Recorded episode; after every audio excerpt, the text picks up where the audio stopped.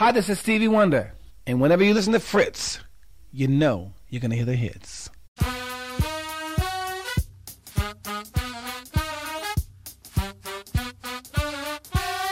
Ich bin Fritz Egner, bin seit 40 Jahren beim Bayerischen Rundfunk. Vorher war ich fünf Jahre lang beim Amerikanischen Rundfunk und beziehe daraus natürlich auch eigentlich meine ganze Berufung, DJ zu sein.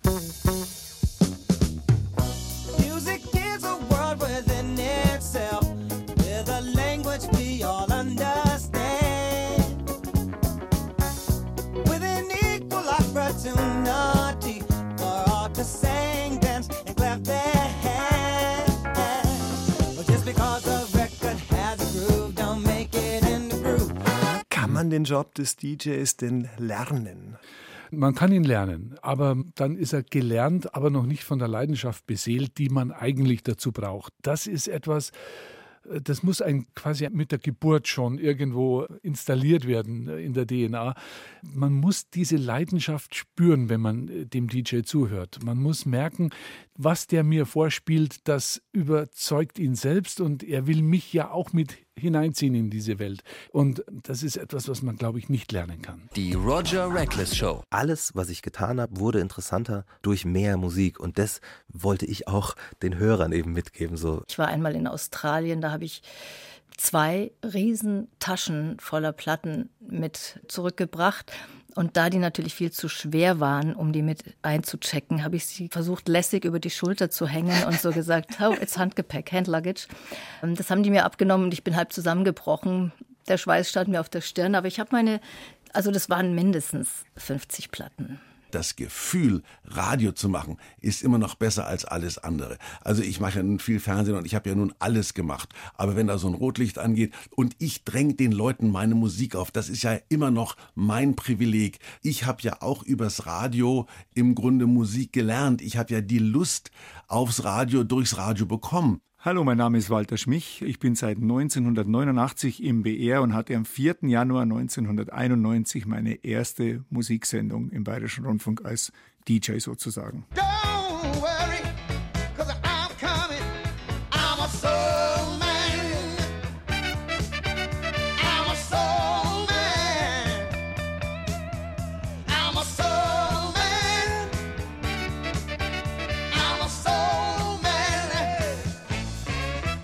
Es war die Autofahrerwelle und ich kann es jetzt aber auch nur aus Hörerperspektive sagen, weil ich damals ja auch noch nicht dabei war. Aber für mich war Bayern 3 damals ja auch eher noch ein Schlagersender. Da lief ja alles Mögliche und Thomas Gottschalk war der Erste, der eine Stunde Popmusik bei Bayern 3 etabliert, im Pop nach 8. Und das Lustige ist, ich habe Thomas Gottschalk lustigerweise auf Bayern 2 entdeckt. Der hatte ja zuvor schon zweimal in der Woche, so wenn ich mich nicht alles täuscht, Dienstag und Donnerstag in Bayern 2 eine halbe Stunde von 19 Uhr bis 19.30 Uhr Popmusik. Und dann hat er da in einer dieser Sendungen mal angekündigt und ab nächster Woche täglich eine Stunde Pop- und Rockmusik dann in Bayern 3. Eine Stunde Pop- und Rockmusik, das konnte man sich gar nicht vorstellen. Und ich habe den quasi von der ersten Stunde an gehört. Pop nach 8 war bei uns damals immer am nächsten Tag Pausenhofthema. Was hat der Gottschalk wieder gespielt? Und hast das schon gehört? Und der hat uns mit Musik sozialisiert und der hat dann letztendlich auch die Radioleidenschaft empfacht bei mir. Last Night a DJ Saved My Life. 70 Jahre Radio-DJs im Bayerischen Rundfunk. Sendereihe von Barbara Streidel, Alexandra Distler und Michael Bartle. Teil 6, die Interviews. Wie unsere DJs Radio machen. 70 Jahre Radio-DJs im Bayerischen Rundfunk und für den sechsten Teil haben wir die Moderatorinnen und Moderatoren selbst zu uns ans Mikro geholt, um von ihnen zu hören, wie viel Musik sie denn genau atmen, wie sie glauben, die Radiolandschaft verändert zu haben und mit wie viel Leidenschaft sie vor dem Mikro sitzen. And if it wasn't for the music, I don't know what I'd do.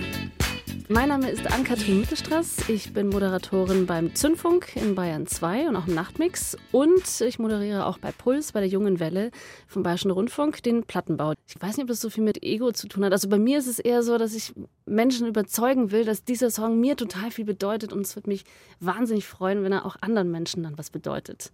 Mein Name ist Roderich Fabian. Ich bin seit 1989 beim Zündfunk und habe schon so viele Dinge gemacht dort, redaktionell, als Moderator.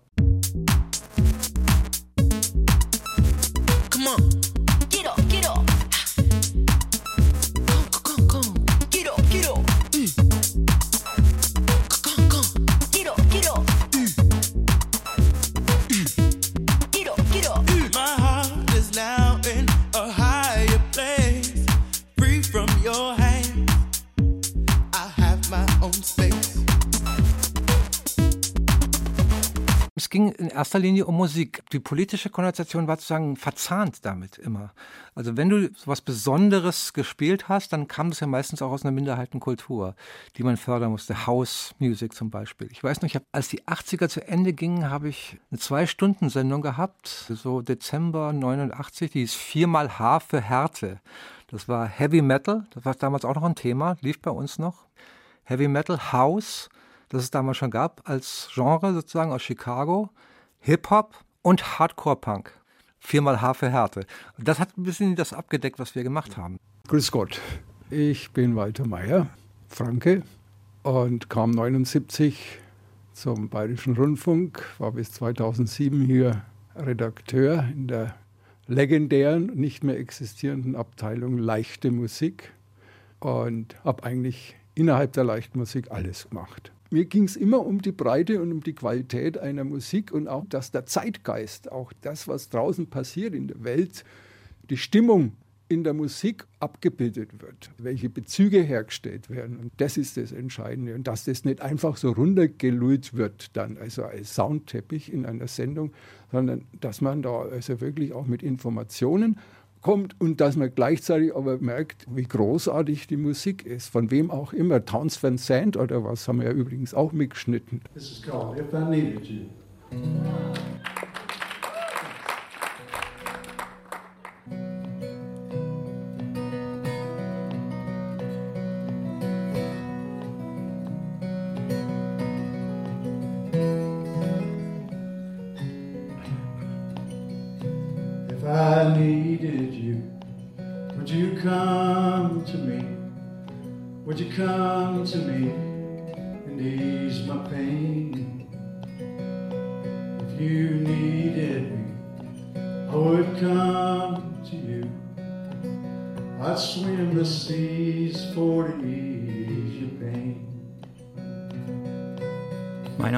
Sommer, ich bin Radio-DJ beim Zündfunk und Nachtmix Bayern 2.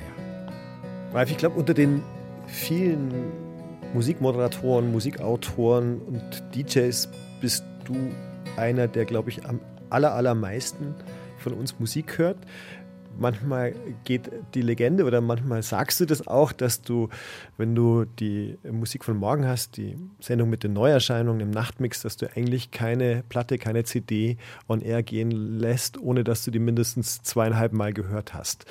Was ist Musik, um Justus Könke zu zitieren, und wie bewältigst du sie? Puh, ja, das ist natürlich eine gute Frage. Also ich glaube, in dem Fall kommt sozusagen mein Charakter dem entgegen der Tätigkeit, weil ich ein relativ neugieriger Mensch bin, der schnell gelangweilt ist. Das ist für einen Job eigentlich ganz praktisch, weil du natürlich sofort irgendwie siehst, wow, da gibt es eine neue Moody Man, da gibt es eine neue Africa Express, da gibt es eine neue von Charivari und das sind so verschiedene Musikrichtungen, die dich oder mich jetzt inzwischen alle interessieren. Und ich habe früher immer so, wenn ich Glück hatte, so John Peel mal gehört zu haben, beneidet um den breiten Musikgeschmack. Also es ist natürlich dann irgendwann hat der Fluch auch, dass du einen breiten Musikgeschmack hast. Weil früher hast du halt deine Lieblingsmusik gehört und noch irgendwie links oder rechts zwei Schallplattenfächer daneben auch noch mitgenommen hast und das war's dann. Und jetzt interessierst dich auch für den Tod von João Gilberto auf einmal. Also das ist, wenn man älter wird, dann wird so das Spektrum breiter und das frisst dann eigentlich noch mehr Zeit, weil das Interesse größer wird. Und ja, also man kann natürlich das optimieren, wie man es so schön heute sagt. Also ich höre leider auch während dem Fahrradfahren, wenn ich ins Funkhaus herradel, Musik. Ich habe eigentlich wenig Musikfreizeit, aber es macht trotzdem Spaß, weil wenn ich am Wochenende dann Musik höre, höre ich halt mal alte Sachen und dass der, der Neuheitendruck weg ist am Sonntag. Also Montag bis Samstag höre ich schon neue Musik und am Sonntag höre ich halt mal so nach. Da ist dann quasi so der Archivtag. Montag bis Samstag ist Neuheitendruck. genau. Du hattest jetzt so einen schönen Fast-Versprecher. Musikfreizeit, musikfreie Zeit. Musik ist keine Freizeit mehr. Musik ist Druck. Was ist Musik für dich, der du äh, fast in jeder Sekunde deines Lebens Musik hörst? Ja, das ist wahrscheinlich der Soundtrack zu meinem Leben. Ja. Also es summt und brummt und tut immer irgendwas im Hintergrund. Ja,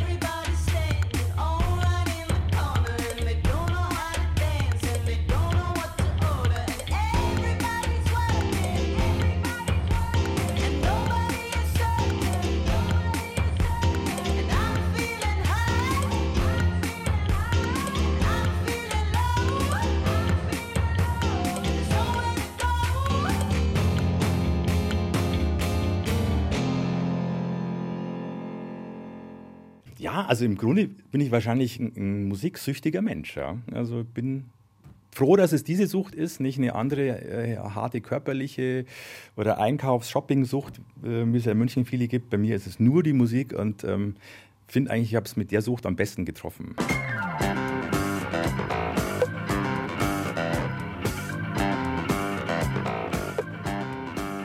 Bayern 1 und da ist Thomas Gottschalk zu Hause. Geboren 1950 in Bamberg. Aber wir müssen sein Leben nicht wirklich erzählen. Den Gottschalk kennen alle, die das Radio anschalten. Und zwar schon seit den späten 70ern. Mittlerweile ist er bei Bayern 1. Davor war er bei Bayern 3. Das erste Mal bin ich gemaßregelt worden, weil ich, als ich Pop nach Achtern gemacht habe, habe ich dann auch natürlich wie ein Fürst die Platten Daumen rauf und Daumen runter. Und wenn mir eine Platte nicht gefallen hat, habe ich mir mal erlaubt, eine Klospülung hinterher einzublenden. Dann bin ich da unten in diesen dritten Stock zitiert worden. Herr Gottschalk, Sie haben die Kloplumpse gespielt. Was habe ich, die Kloplumpse? Das werde ich nie vergessen. Also das war damals natürlich anders für eine Rüge.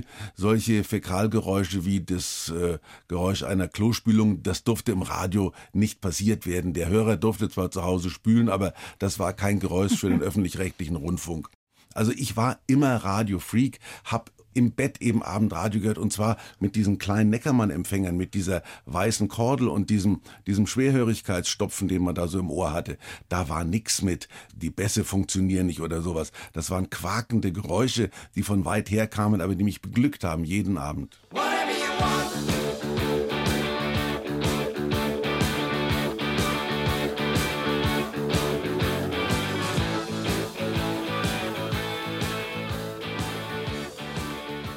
Genau wie Thomas Gottschalk war auch Fritz Egner früher bei Bayern 3 einer der prägenden DJs. Und genau wie Gottschalk ist er heute bei Bayern 1. Nach mehreren Reformen laufen beim derzeit erfolgreichsten bayerischen Radiosender viele Hits aus den 60ern, 70ern und 80ern. Auch Tom Glass hat dort mit seiner Classic Rock Sendung ein neues Zuhause gefunden. Und Fritz Egner kann jeden Freitagabend seine Liebe zum Soul im Land verbreiten, seit 40 Jahren. In dieser Zeit hat Fritz für den Bayerischen Rundfunk viele von den ganz Großen getroffen.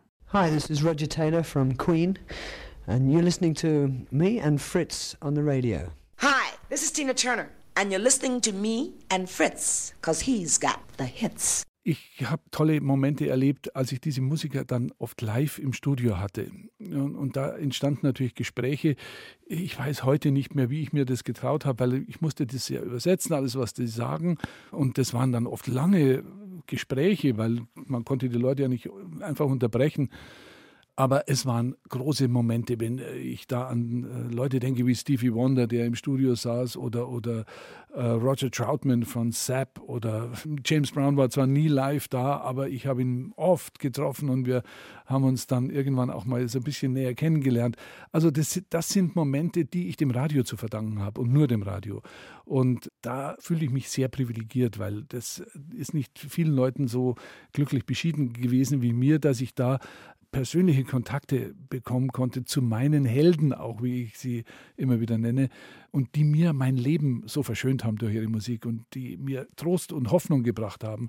Und genau das wollte ich ja auch bei den Hörern dann irgendwann erzeugen. Und deswegen spiele ich diese Interviews auch heute noch immer ein. Ich habe ein Riesenarchiv davon. Das sind die Momente, die mich irgendwo immer noch faszinieren und die ich auch noch ganz stark denke, wenn ich Radio mache und mich vorbereite. Hi, this is James Brown. Fritz got the hits, but get in your booth and check out the truth. Ich habe mit circa elf Jahren ganz zufällig im Radio rumgedreht und habe den amerikanischen Sender AFN gefunden. Der hat für mich dann die richtige Musik gespielt. Das war mein Planet plötzlich äh, und natürlich gegen jede Vernunft, meine Eltern auch zu überzeugen, wollte ich immer dass ich diese Leidenschaft mit jemandem teilen kann. Habe aber niemanden gefunden. Also musste ich mit mir selbst sozusagen reden und spielerisch mich mit dem ganzen Thema befassen. Und da habe ich mich angenähert, habe einfach ohne zu wissen, was ich da sage, zu Hause im Kinderzimmer schon Übergänge produziert und, und mit zwei Tonbandgeräten so eine Art äh, Radio-Feeling herzustellen für mich selber. Einfach die Vorbilder, die ich da im amerikanischen Radio gehört habe, wollte ich nachspielen. What you gonna play now? Bobby? I don't know. But whatsoever I play, it's got to be funky. Yeah. One, two, three, make it funky.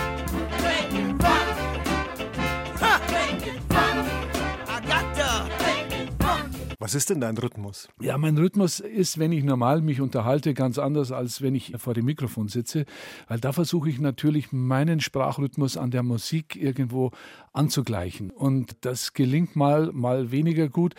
Und weil der Rhythmus der Musik, die ich präsentiere, kommt aus einer anderen Kultur. Das ist äh, in erster Linie afroamerikanische Musik und da tue ich mir manchmal schon schwer mit der Sprache und der Rhythmusvorgabe zurechtzukommen. Fritz Egner, Jahrgang 1949, hat immer eine große Leidenschaft für Black Music gehabt und für das amerikanische Radio.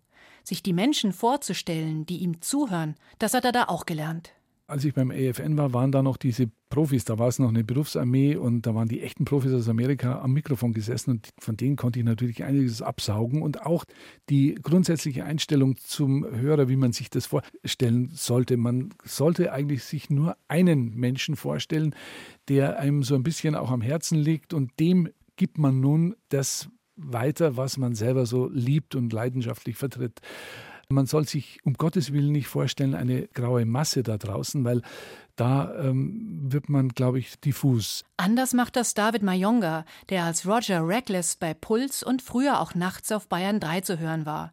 Er ist selber Rapper und liebt dicke Beats. Seine Live-Erfahrung hilft ihm auch vor dem Radiomikro dieser Moment, wo das Licht leuchtet, war für mich wie, jetzt ist das Publikum da. Jetzt musst du performen. Was auf der Bühne halt so schön funktioniert mit diesem direkten Kontakt mit den Leuten. Man sieht, wie die Leute reagieren auf das, was man tut. Dadurch, dass das wegfällt im Radio und man eben nur sich und das Mikrofon hat oder vielleicht ein Gegenüber als äh, Moderationspartner. Das war am Anfang ein bisschen schwer, weil man eben, oder ich war von der Live-Situation einfach diese direkte Reaktion gewohnt. Aber ich habe das immer mehr genossen, dass die Reaktion nämlich nicht gleich kam, sondern später über WhatsApp-Nachrichten, über E-Mails. Das heißt, dieses Licht war tatsächlich repräsentativ für echte Menschen, die da draußen waren. Und auf einmal kam mir das nicht mehr so distanziert vor, sondern es war wirklich fast wie auf der Bühne. Hi there, it's Kid Jensen from BBC Radio 1, and I'm here enjoying the music of Herman the German, not to mention that magic voice. And the beat goes on. Yes, the beat goes on. Es ist mir große Vergnügen und große Freude zu hören an Molken, Jülken, Hellmann mit Mr. Music auf Bayern 3. Diese Jingles, ja, die waren für uns schon ein sehr wichtiges Element in der Sendung. Man kannte das ja von Radio One in London oder von Radio Lucky Luxemburg, also dem englischsprachigen Radio Luxemburg. Und wir haben uns dann, äh, ja, entweder haben uns irgendwie versucht, Instrumentals, so ein paar kleine äh, Schnitte rauszunehmen oder äh, direkt aus Rockmusik. Zum Beispiel gab es mal von The Who ein Album, ich glaube. Ich glaube, es hieß Sell Out. Ja, Who Sell Out. Sie haben das ganze Album wie eine riesen Werbeshow gemacht und haben dieses dieses, diese, auch, auch BBC-Singles, so bom, bom, bom, bom, Radio One, bom, bom, bom, bom. Und das haben wir uns rausgeschnitten. Zusammengeschnipselt im Studio mit der Technik und unsere Jingles sozusagen selber gebastelt. Mein Einsatz war natürlich endlich gute Musik oder, oder meine Musik oder die, unsere Musik, die Musik der damaligen Jugend ins Radio zu bringen. Das war der Ansatz. Ich wollte so sein wie die Boys im AFN. Das war für mich die Radiokultur, die wollte ich verwirklichen. Ich wollte halt, für mich war immer das Wichtigste die Musik. What the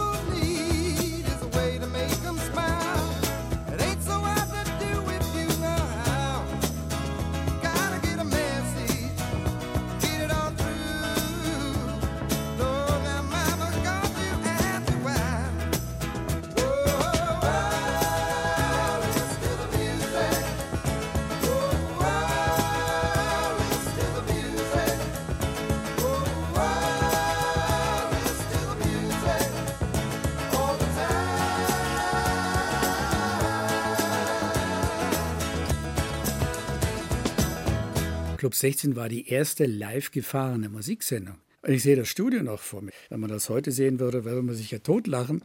Drei Plattenspieler, ein kleiner Mischpult mit drei Reglern für die Plattenspieler und zwei Reglern fürs Mikro und dann war so ein Trambahn-Mikrofon davon. Das war das ganze Studio. Aber es hat dann gelebt natürlich von unserer Laune an der Musik und von der Musik selber. Ich weiß noch damals im Jungfunk, der, der Thomas und ich, wir haben so ein bisschen Probleme gehabt mit den anderen Kollegen, denen waren wir ein bisschen zu flopsig. Also zu sehen, ach guck mal, die zwei, die haben in der Diskothek gearbeitet und die, wie die die Musik präsentieren, ja, das war ein bisschen zu flapsig. Die haben das immer ein bisschen strenger, seriöser gemacht. Und wir waren genau das Gegenteil, aber wir haben uns dann zusammengerauft, weil es hat ja, es hat ja funktioniert. Hallo, mein Name ist Walter Schmich. Mittlerweile bin ich Programmbereichsleiter Bayern 3, Bayern 1 und Puls, äh, also für diese drei Programme zuständig und stellvertretender Hörfunkdirektor, hätte ich damals nicht gedacht, dass ich an dieser Stelle mal landen werde. Ich glaube, die größte Errungenschaft ist kurz bevor ich kam passiert, dass die Selbstfahrerpulte hatten. Weil aus heutiger Sicht ein, wie der Name schon sagt, Radio-DJ, der regelt ja selber. Und als ich reinkam, da haben die eine Sondergenehmigung gehabt. Also ich glaube, es waren damals Thomas Gottschalk, Jürgen Hermann, Rainer Gerhardt und Fritz Egner, die selber fahren durften. Der Rest wurde von der Technik gefahren mit Handzeichen. Selber und fahren muss man jetzt vielleicht dem Hörer nochmal erklären. Das heißt, wie ein DJ in der Diskothek machst du den Regler auf, machst du die Kreuzblende von Platte 1 nach Platte 2 und dann hast du vielleicht noch die paar Jingles, die du dazu abfeuern musst und die fährst du als DJ selbst. Und legst sie auch selber auf, was natürlich schon manchmal zu Problemen führen kann. Also ich weiß, wir hatten damals nur, ich glaube, zwei Plattenspieler mit einem dritten Ersatzplattenspieler und drei Kartmaschinen. Das sind die Maschinen, von denen man die Jingles damals abgefahren hat. Auf jeder Maschine ein Jingle. Die haben noch ewig lang gespult und wenn du Pech gehabt hast, hat er noch gespult und konntest den nicht rausnehmen.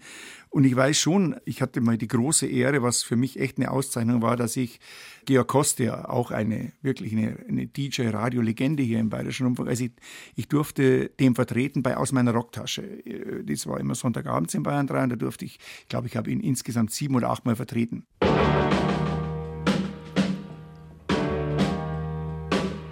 Aus meiner Rocktasche.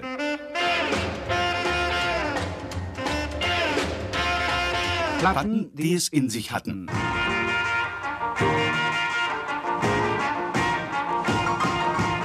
Hallo, hi, servus, guten Abend.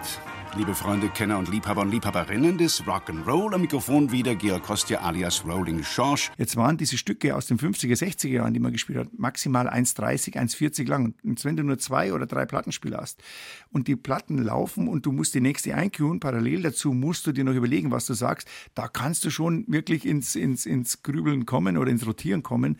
Aber der Flow, ist ein anderer, wenn du selber fährst. Ich glaube, jeder, der mal Discjockey gemacht hat, weiß, du musst das Ding selber in der Hand haben.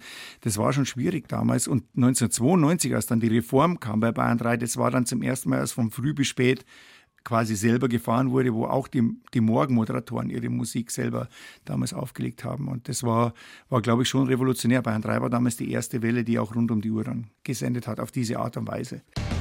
Bayern 1 Classic Rock. Die beste Musik für Bayern mit Tom Glas. Ich bin seit 24 Jahren im BR mittlerweile und Moderator und DJ der Sendung Classic Rock am Dienstagabend. Wie der Name schon sagt, da läuft alles von ACDC bis CC Top, wo die Stromgitarre dabei ist und da kracht es auch manchmal ordentlich. Eigentlich wollte Tom mal Schlagzeuger bei ACDC werden.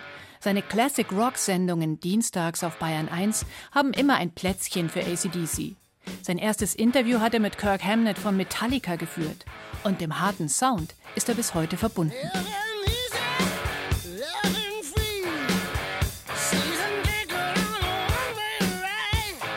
Ich habe wahnsinniges Glück, weil ich wirklich sehr liebevolle Hörer habe. Also ich bin Gott sei Dank von diesen Shitstorms, die man immer so findet, sehr verschont geblieben. Es gibt natürlich immer mal einen, der sagt, ach, das und jetzt schon wieder das und schon wieder ACDC, also jetzt muss ich umschalten.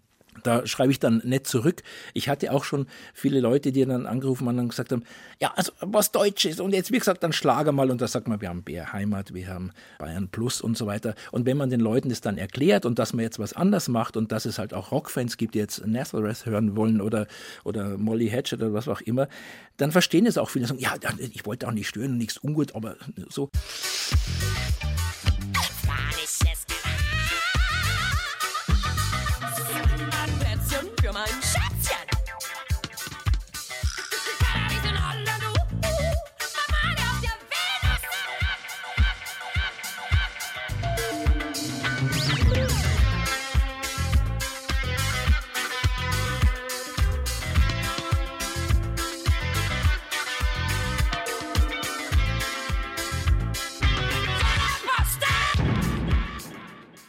Mit deutschen Texten gab es immer im Bayerischen Rundfunk, aber nicht nur als Schlager, wie sich Walter Mayer erinnert, und nicht immer mit einem großen, geplanten Vorlauf. Die Produktionen wurden von heute auf morgen eingestellt. Was macht man jetzt mit dem Mayer?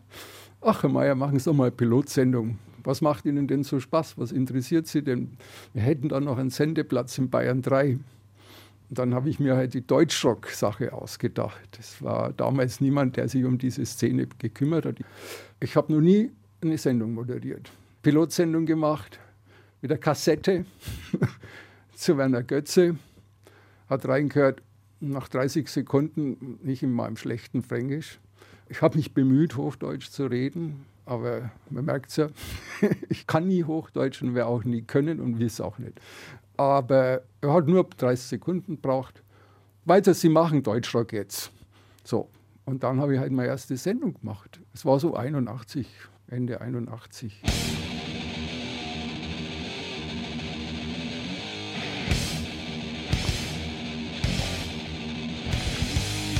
Meine Sendung mache ich wirklich ganz alleine. Also da redet mir auch keiner rein. Es gibt natürlich schon so ein paar Scheren im Kopf, die da sind. Also ich würde jetzt nicht äh, was von Slayer spielen, weil es bei Bayern 1 zwar mal recht lässig wäre, eigentlich da irgendwas aufzulegen, aber weil es einfach nicht reinpasst. Also ich spiele auch äh, ja viele Sachen, die jetzt keine Hits waren, aber die in den bayerischen Rockdiskotheken zum Beispiel rauf und runter gelaufen sind.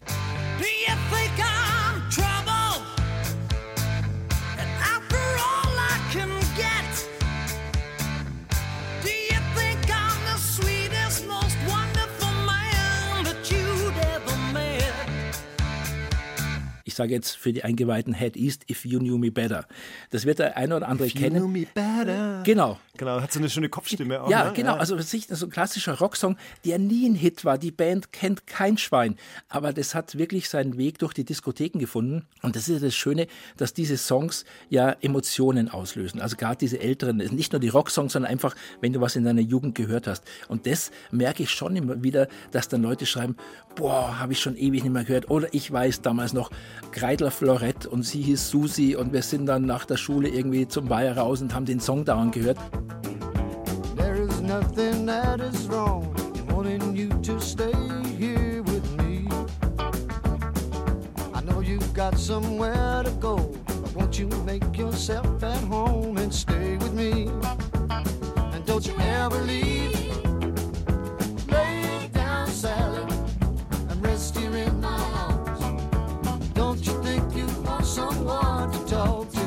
70 Jahre Radio-DJs im Bayerischen Rundfunk.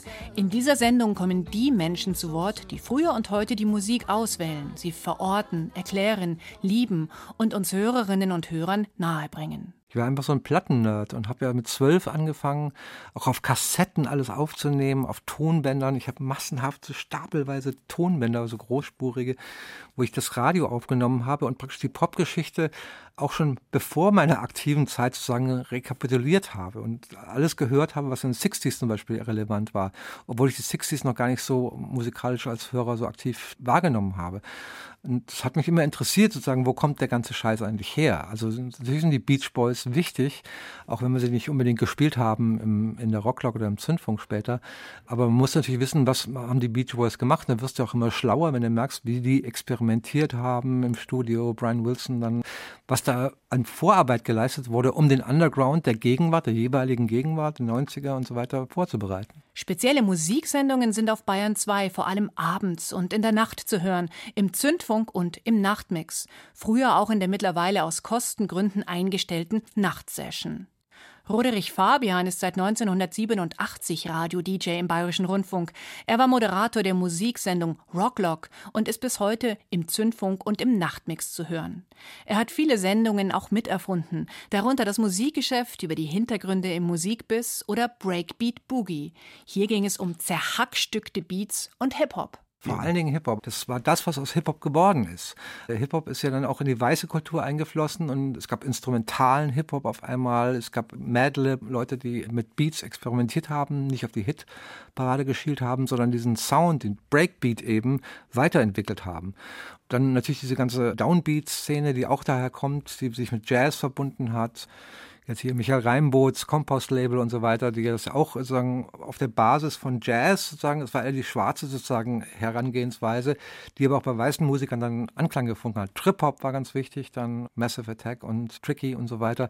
Das basierte ja alles sozusagen auf Hip-Hop gemischt mit Elektronik. Wegen der Ralf in Rave Tracks eher die tatsächliche elektronische Musik, Techno, House und so weiter gespielt hat. Mir ging es mehr, mehr um diese Breakbeat, deswegen ist die Sendung auch so, Breakbeat Boogie, weil es auf Breakbeat-Basis war. Toller Themenschingle übrigens auch damals. Ja, viel Mühe gemacht damals. Selber gemacht? Ja, ja, klar. Kommt Joni Mitchell vor und Judith Schnaubelt und Jackson 5. Es wird aus 27 verschiedenen Elementen zusammengebastelt. All right, get, get ready.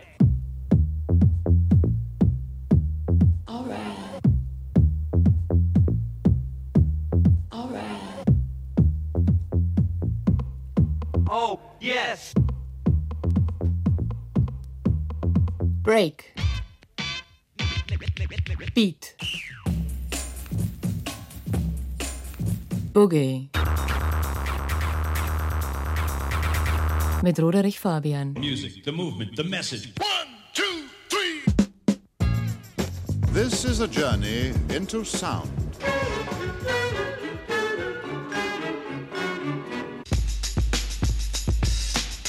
This is a journey into sound. A journey which along the way will bring to you new color, new dimension, new value.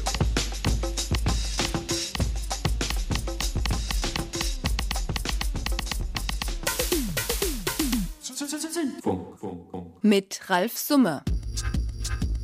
Also ich habe angefangen im Mai 1990, vor fast 30 Jahren inzwischen beim Zündfunk auf Bayern 2.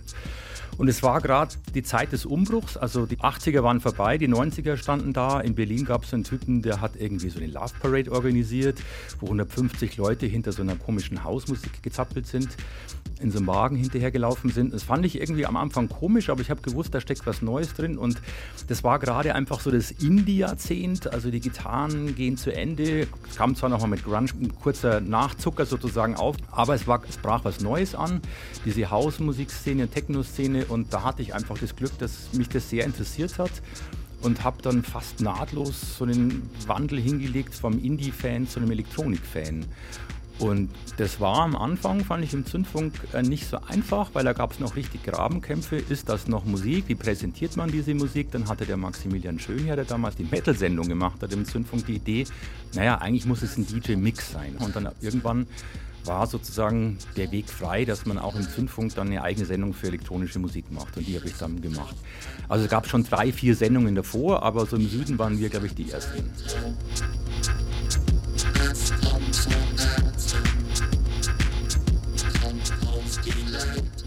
Wusstest du von Anfang an, das ist ja immer schwierig, wenn so eine komplett neue Musik kommt, die vielleicht nicht so viele Referenzgrößen hat, außer jetzt Kraftwerk und vielleicht auch ein bisschen Hip-Hop und die, die Anfänge von Haus. Wusstest du von Anfang an, wie man diese weitestgehend wortlose Musik durchaus politische, wenn auch meist wortlose Musik in Worte kleidet? Also das war natürlich ein großes Problem, wofür steht Techno von Anfang an. Also die Gegner der Musik, also ob es jetzt in der Redaktion waren oder auch außerhalb in den klassischen Medien, Popmedien, das war eine Musik der leeren Zeichen für sie. Also was interpretiert man da rein? Wenn man da war, hat man gemerkt, es geht schon einfach um ein Jahr zur Zukunft, glaube ich. Ein Jahr zur modernen Welt, wie es FSK immer gesagt haben. Also man hat gemerkt, wenn man nach Berlin gefahren ist, da ist natürlich am meisten passiert zu der Zeit. Die Stadt ist aufgebrochen, plötzlich war so viel Brachland da, es musste gefüllt werden. War natürlich super Party-Area. Man hat schon gemerkt, die Leute sind bereit für einen Sprung ins neue technologische Zeitalter. Und es war so ein Umbruch da. Ja? Und der hat sich sozusagen einfach mitgelesen in der Musik. Es wird was Neues da sein oder es ist was Neues da, sei Teil und öffne dich dafür. So habe ich es wahrgenommen. Also du hast versucht, auch diese Neugier dann in die Moderation zu legen? Also ich habe versucht, es zu beschreiben oft in der Moderation, was man gesehen hat, weil natürlich sahen so Raves anders aus wie Hip-Hop-Konzerte oder Indie-Konzerte. Also die, die Fotos sind ja oft legendär heute inzwischen. Die Leute so mit so Art Staubsaugern hinten auf dem Rücken, die sah dann so roboterhaft auf, haben Gasmasken aufgehabt, waren knallorange wie so Straßenarbeiter gekleidet. Also es war ein anderes visuelles Bild da bei dieser Szene, als was vorher war. Da waren ja alle schwarz gekleidet. Es war eher so dark, dunkel, dezent schwarz, alles bei den Indie-Konzerten. Und das, also ich habe versucht, eher sehr visuell zu arbeiten, weil eben die Musik dann außer vielleicht im Sample nicht viel geboten hat, wenn jetzt jemand so nach Inhalten gesucht hat und der Inhalt sich über die Musik nicht transportiert hat.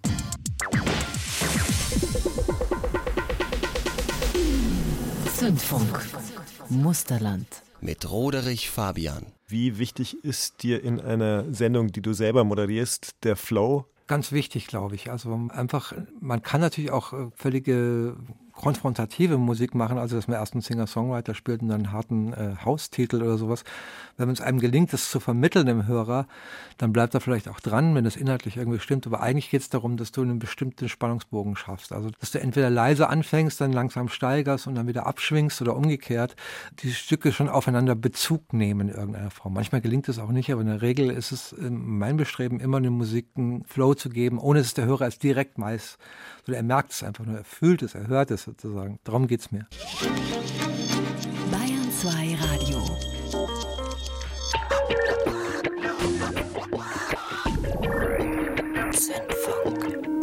Nachtmix. Gehen wir in die Gegenwart. Seit einigen Jahren bist du verantwortlich für den Nachtmix, den du Dienstag auch selbst moderierst. Was ist dir das Wichtigste am Konzeptionellen dieser Sendereihe? Einfach die Bewahrung der schon eingangs erwähnten Tradition, dass man sagt, was für Musik gibt's denn eigentlich noch alles Tolles? Also ich sehe das schon als eine Serviceleistung an den Hörer, der dort Musik zu hören bekommt, die er garantiert nirgendwo sonst in der Radiolandschaft, in der normalen kommerziellen Radiolandschaft, also ich meine jetzt UKW, On Air, zu hören bekommt. Und es muss nur gut sein. Und das kann man irgendwie merken, sozusagen, dass man dem Hörer vermittelt, das meinen wir ernst, das finden wir wirklich gut. Und das ist das Neueste aus diesem und jenem Genre. Und das müssen wir euch jetzt vorspielen, dass so eine Dringlichkeit sozusagen auch damit einhergeht. Big Jimmy! Yeah! Yeah! For God's sake, burn it down.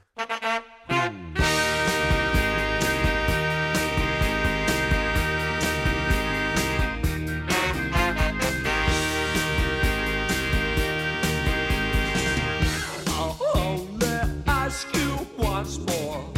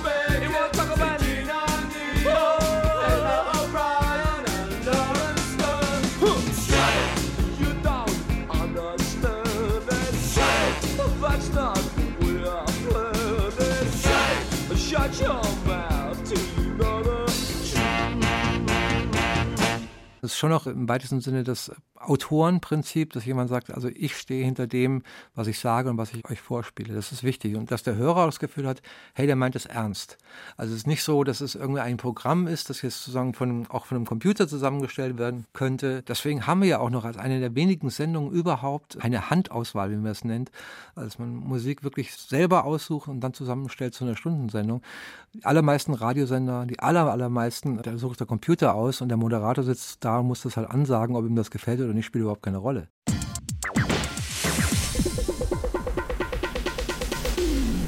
Zündfunk. Graceland. Mit Sabine Gietzelt. Sabine Gietzelt ist seit den 80ern im Bayerischen Rundfunk. Sie startete bei Bayern 2, als es außer Ingeborg Schober oder Julia Edenhofer kaum eine Frau gab, die für die Musik verantwortlich war. Im Interview erinnert sich Sabine Gietzelt, dass ich jedes Mal wahnsinnig nervös war. Hattest du irgendwie einen besonderen Trick, mit der Nervosität umzugehen? Nö, eigentlich nicht. Da muss man durch. Und es ging ja dann auch immer schnell weg. Ich fand ja immer meine Musik, die ich gespielt habe, sehr gut und da konnte ich mich dann auch hineinfallen lassen. Das war großartig.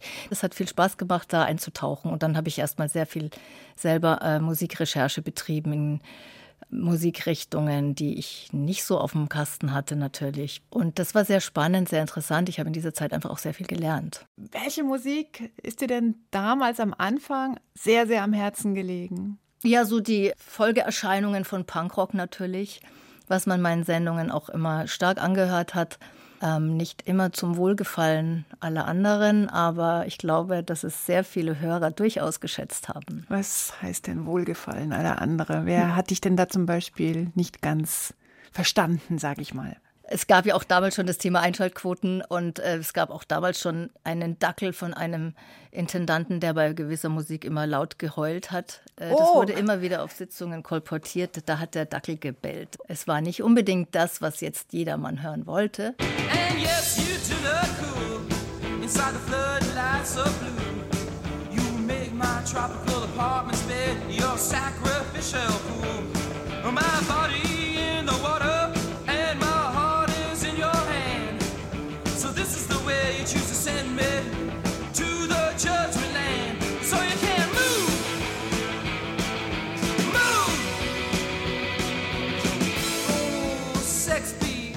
Intern war es jetzt so auch, ich hatte natürlich viele ältere, eigentlich nur männliche Kollegen am Anfang. Das war auch nicht ganz einfach. Da wurde man am Anfang nicht unbedingt so ganz ernst genommen von manchen Leuten. Aber es gab auch durchaus sehr viele Leute, die mich da durchaus in der richtigen Position gesehen haben und gesagt haben, na Gott sei Dank, hier kommt mal frisches Blut rein. Hattest du denn Seelenverwandte, die deine Musik verstanden haben? Ja. Ja. Thomas Meinecke, der kam kurz nach mir und natürlich der Karl Bruckmeier. Der Uli Basange war damals noch da, Max Schönherr, Karl Ludwig Reichert und Till Obermeier, später Till Obermeier Kotschmann natürlich. Also das war schon sozusagen die alte Garde, aber ich glaube, unter den Musikleuten untereinander waren jetzt gar nicht so Animositäten, das nicht. Das, was ich angesprochen habe, das waren eher Wortleute. Damals wurde da noch sehr streng getrennt. Zwischen Musik, Genau. Journalismus und Ja, Wortjournalismus. Von der alten Garde, von der Sabine Giezelt spricht, sind heute nur noch Thomas Meinecke, Judith Schnaubelt und Karl Bruckmeier als Radio-DJs aktiv. Prägende Figuren wie Karl Ludwig Reichert, Walter Mayer oder Till Obermeier Kotschmer sind in Rente. Till ist leider kurz danach verstorben. Karl Bruckmeier, geboren 1956, kam zum Bayerischen Rundfunk, weil er für die Club 16 Aktion Hörer machen Programm eine Sendung über Freizeitprobleme von Jugendlichen in Niederbayern machte.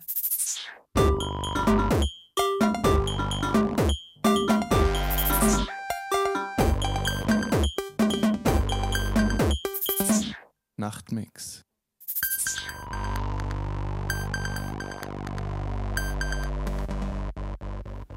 Am Mikrofon Karl Bruckmeier. Du kannst jetzt auf über 40 Jahre Radiozugehörigkeit zurückschauen. So, wenn du jetzt dir das als ein großes, weites Feld anschaust, in deiner Vorstellung, was siehst du als erstes? Ich sehe meine erste Sendung, ich sehe mich einen Regler öffnen, ich sehe mich nichts hören. Es kam nämlich nichts. Ach geh. Ich hatte vergessen, die Nadel zu senken. Und habe dann also mit einer Hand auf diesen Hebel hingefasst. Die Nadel krachte runter, mitten hinein in Stairway to Heaven, Live-Fassung von Led Zeppelin. Und mein Gedanke war, erste und letzte Sendung. Und? Was ist passiert? Hat jemand bemerkt? Hat jemand geschimpft? geschimpft. Äh, Der mich betreuende DJ Michael Hutter damals hat die Augen verdreht. Und ich dachte halt, ja, also das, so unprofessionell, das geht ja gar nicht, ja. Und dabei war vielleicht das Unprofessionelle damals etwas, das uns allen geholfen hat, äh, diesen Club 16 und dann die frühen Tage des Zündfunks äh, zu bestehen, weil wir anders waren, äh, weil wir lange Haare hatten, weil wir nicht redeten wie aus der Sprecherausbildung, weil wir Zugang zu anderen Informationsquellen eröffnen konnten, die einem braven, biederen öffentlich-rechtlichen Sender der 70er Jahre vielleicht noch ein bisschen versperrt waren. Und ja, es war, glaube ich, gerade diese Unprofessionalität, diese Frische, diese Unbekümmertheit, die uns hat die ganze Geschichte weiterbringen können. Es war ja eh eine ungeheure Unverschämtheit, überhaupt anzufangen, weil ich habe, glaube ich, neun Platten besessen, fünf davon waren von den Rolling Stones.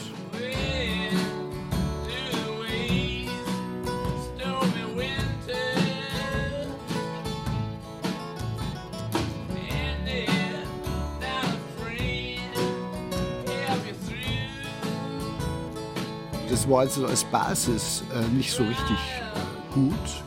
Äh, was ich hatte, war fünf, sechs, sieben Jahre lang Erfahrung als Radiohörer.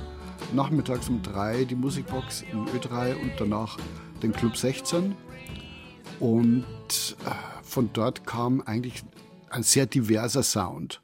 Von Ingeborg Schober, die frühen New Wave-Sachen, die noch gar nicht so hießen, spielte, über Karl Ludwig Reichert, der seine Liebe zu Neil Young pflegte und zu Captain Beefheart.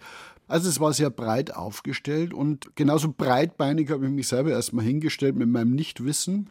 Aber das Nichtwissen, das hat sich schnell verflüchtigt, wenn man an einem Tisch sitzt mit Leuten wie Ingeborg Schober, Karl Ludwig Reichert. Hutter, Stegers und wie sie alle hießen und die die ganze Zeit Namen droppen, die man noch nie gehört hat. Du, die Obskurei von Brian Eno, das ist, was ist die Obskurei von Brian Eno? Wo kann ich die haben? Moment, da singen ja Leute ganz seltsame Dinge von jemandem, der John Cage heißt und so. Also das, es ist ja wie eine Atombombenexplosion, wenn man sich auf sowas einlässt und wenn man in sowas eintauchen kann. Und aus dem Led Zeppelin-Hörer wurde innerhalb von sechs, sieben Monaten ganz schnell jemand, der ja, an den neuen Sounds aus New York und aus London äh, interessiert und dran war. Und die nächsten Jahre habe ich dann so als Punk vom Dienst, glaube ich, weitgehend zugebracht, obwohl ich auch immer eine Bob Dylan oder eine Stanley Clark Nummer spielen wollte. Und ich bin damals auch zu Rod Stewart und Elton John Konzerten gegangen. Äh, ich lasse mich da nicht so eingrenzen.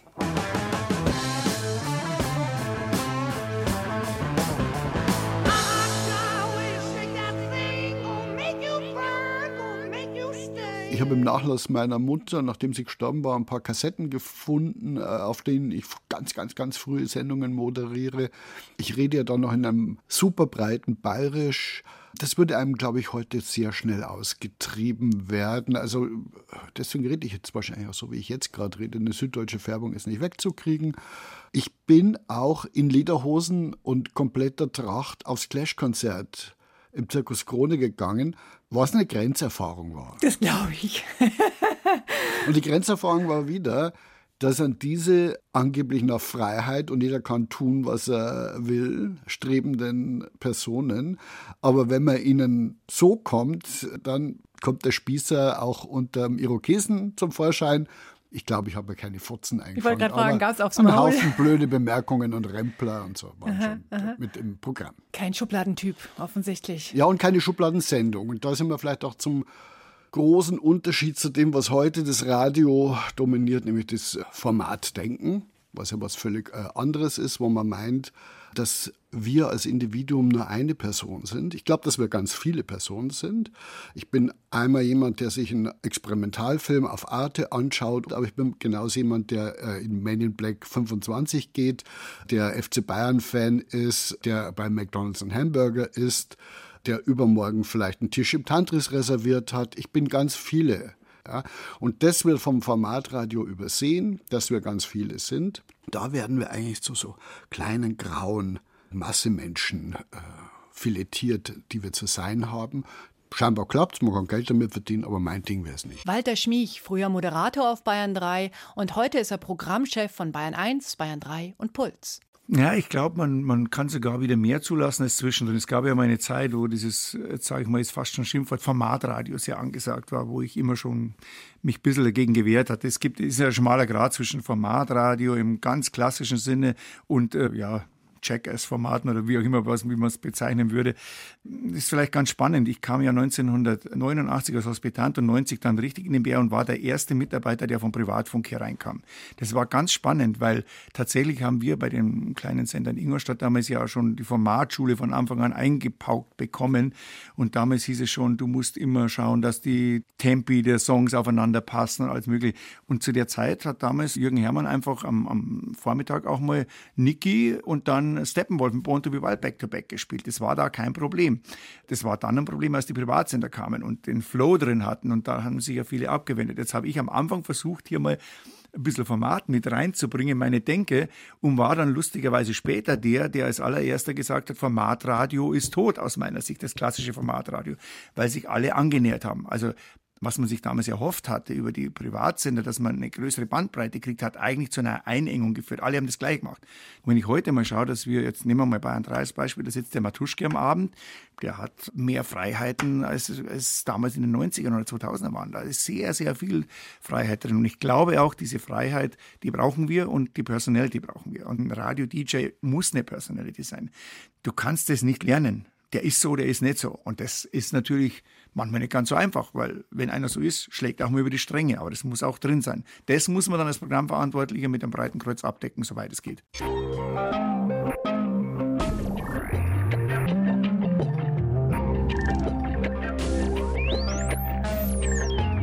Nachtsession. Komme ja aus Nürnberg, habe dort in einer regional und auch dann überregional relativ bekannten Combo gespielt und habe gleichzeitig Jura studiert. Ich hatte von Radio machen keine Ahnung. Und ich sollte auch gar nicht Radio machen. Ich habe die Studios, diese wunderbaren Studios, Gott möge sie ewig erhalten, im äh, Funkhaus nutzen dürfen mit den Klangkörpern, mit Bands. Und sollte, das war schon mitgegeben von meinem damaligen Chef Werner Götze, ich sollte moderner werden für den BR. 70 Jahre Radio-DJs im Bayerischen Rundfunk. Für viele ist Walter Mayer eine musikalische Radio-Ikone. Er hat immer wieder Sendeflächen für Musik freigekämpft, oft gegen erbitterte Widerstände. Walter Mayer war auch dabei, als die legendäre Rocklok auf Sendung ging. Ich war der erste Redakteur und der einzige bei Rocklok. Da war halt gerade die Situation, dass ich mit Bayern 3 ein bisschen gemerkt habe, da geht der Zug in eine andere Richtung.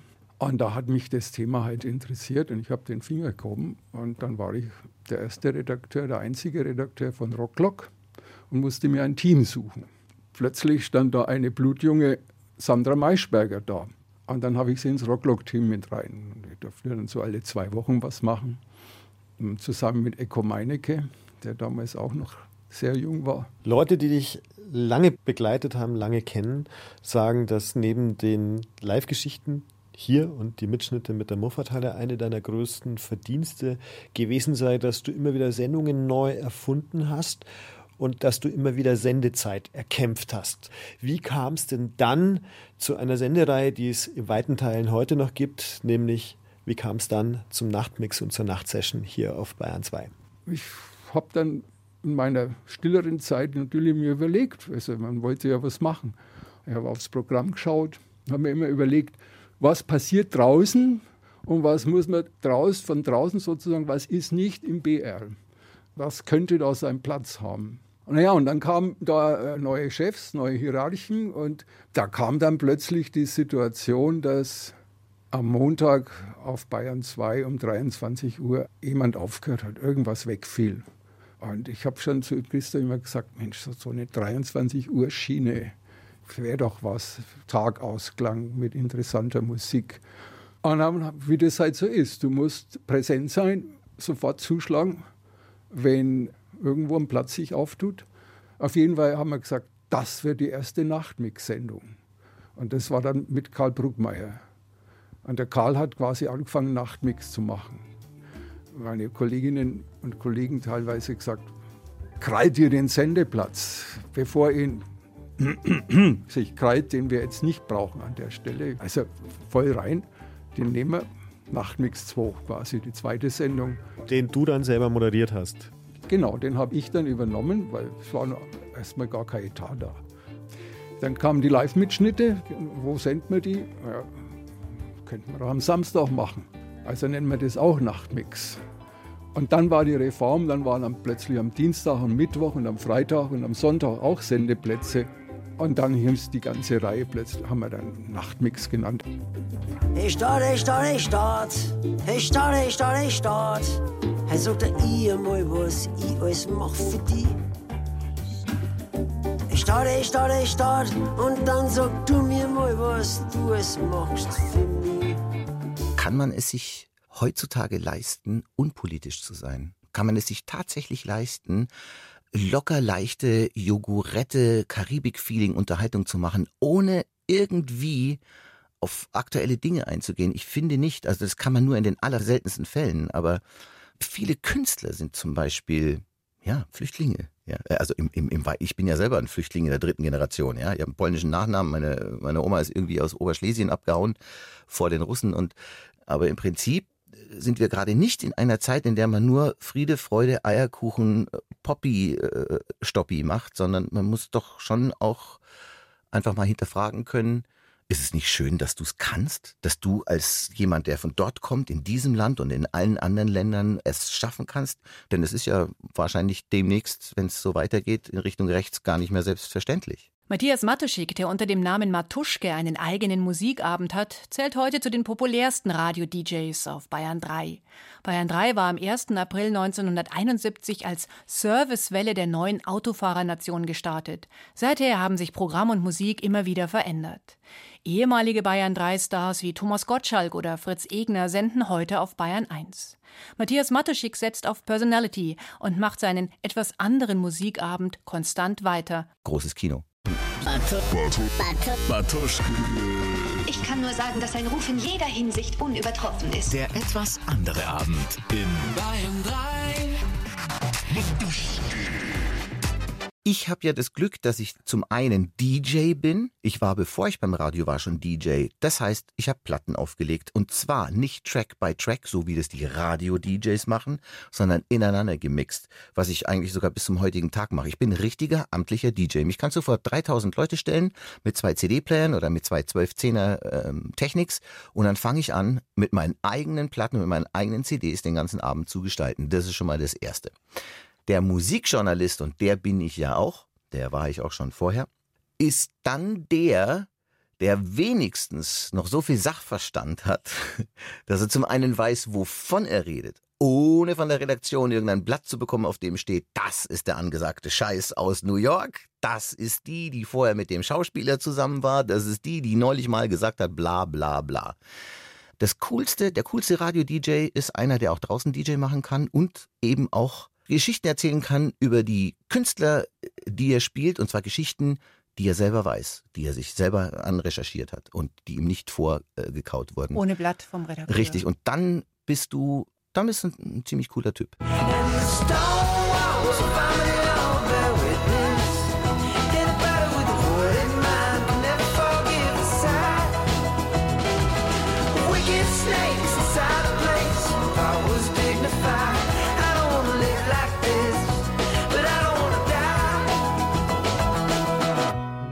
Jahre vor Matthias Matuschik moderierte Jacqueline Beuys den Black Friday. Beuys wurde von Fritz Egner zu Bayern 3 geholt und sie war die erste Afrodeutsche am Mikrofon im Bayerischen Rundfunk. Für mich war es auch die Chance, diese Musikfarbe mehr im Programm zu etablieren. Das hat mir schon gefehlt. Black Music mm, war an sich, sag ich mal, zur damaligen Zeit wirklich ein sehr nachgeordnetes Thema. Und wenn ich es aus dem Abstand von heute betrachte, denke ich, ist es das immer noch ein Stück weit. Das war immer ein Nischenthema.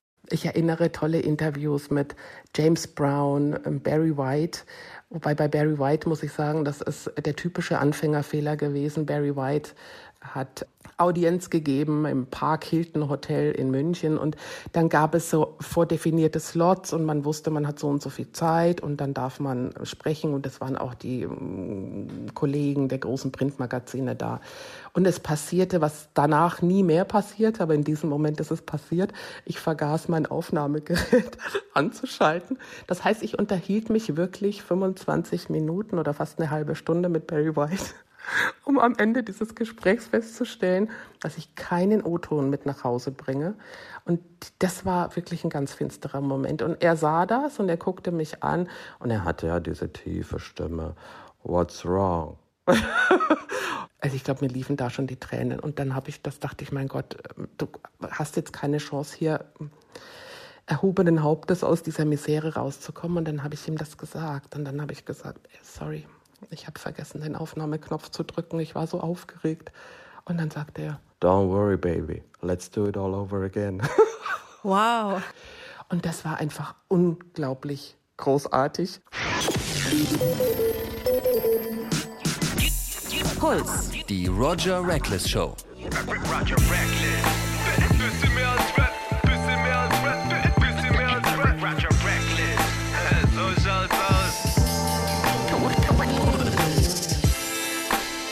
Up, what up, what up? Ihr seid in der Roger Reckless Show mit mir, Roger Reckless. ist immer so weird, sich vorzustellen, nachdem man schon vorgestellt wurde. Ich höre einfach auf damit. Ab jetzt werde ich nur noch Hallo sagen. Ähm, Zur Bayern 3 Familie gehört auch Puls, das junge Programm des Bayerischen Rundfunks. David Mayonga ist dort als Roger Reckless und er will am liebsten Genres sprengen und Neugier entfachen. ich mag bei Musik oft die die bisschen versteckten Sachen.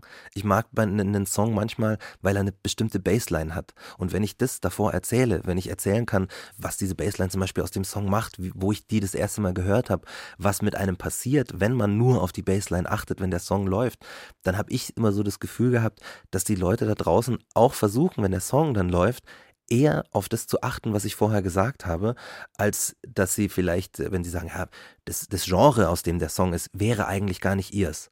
So. Und ich habe das Gefühl, man kann über so eine Empfehlung oder über so eine leidenschaftliche Präsentation diese Genregrenzen ein bisschen aufmachen und man kann so ein bisschen mehr an die Leute bringen. Und das fand ich so toll und wichtig, weil ich als, als nicht nur Musikliebhaber, sondern auch als Musiker so gewachsen bin, als diese Genregrenzen weggefallen sind. Als ich nicht mehr gesagt habe, ich höre nur Hip-Hop, sondern als Jazz, Rock, Metal, Hardcore, alles Einzug gefunden hat in, in meine Plattenkisten so, da wurde auch das Set interessanter. Das heißt, alles, was ich getan habe, wurde interessanter durch mehr Musik. Und das wollte ich auch den Hörern eben mitgeben. So. Und ähm, das finde ich funktioniert sehr, sehr gut im Radio, weil man das so machen kann.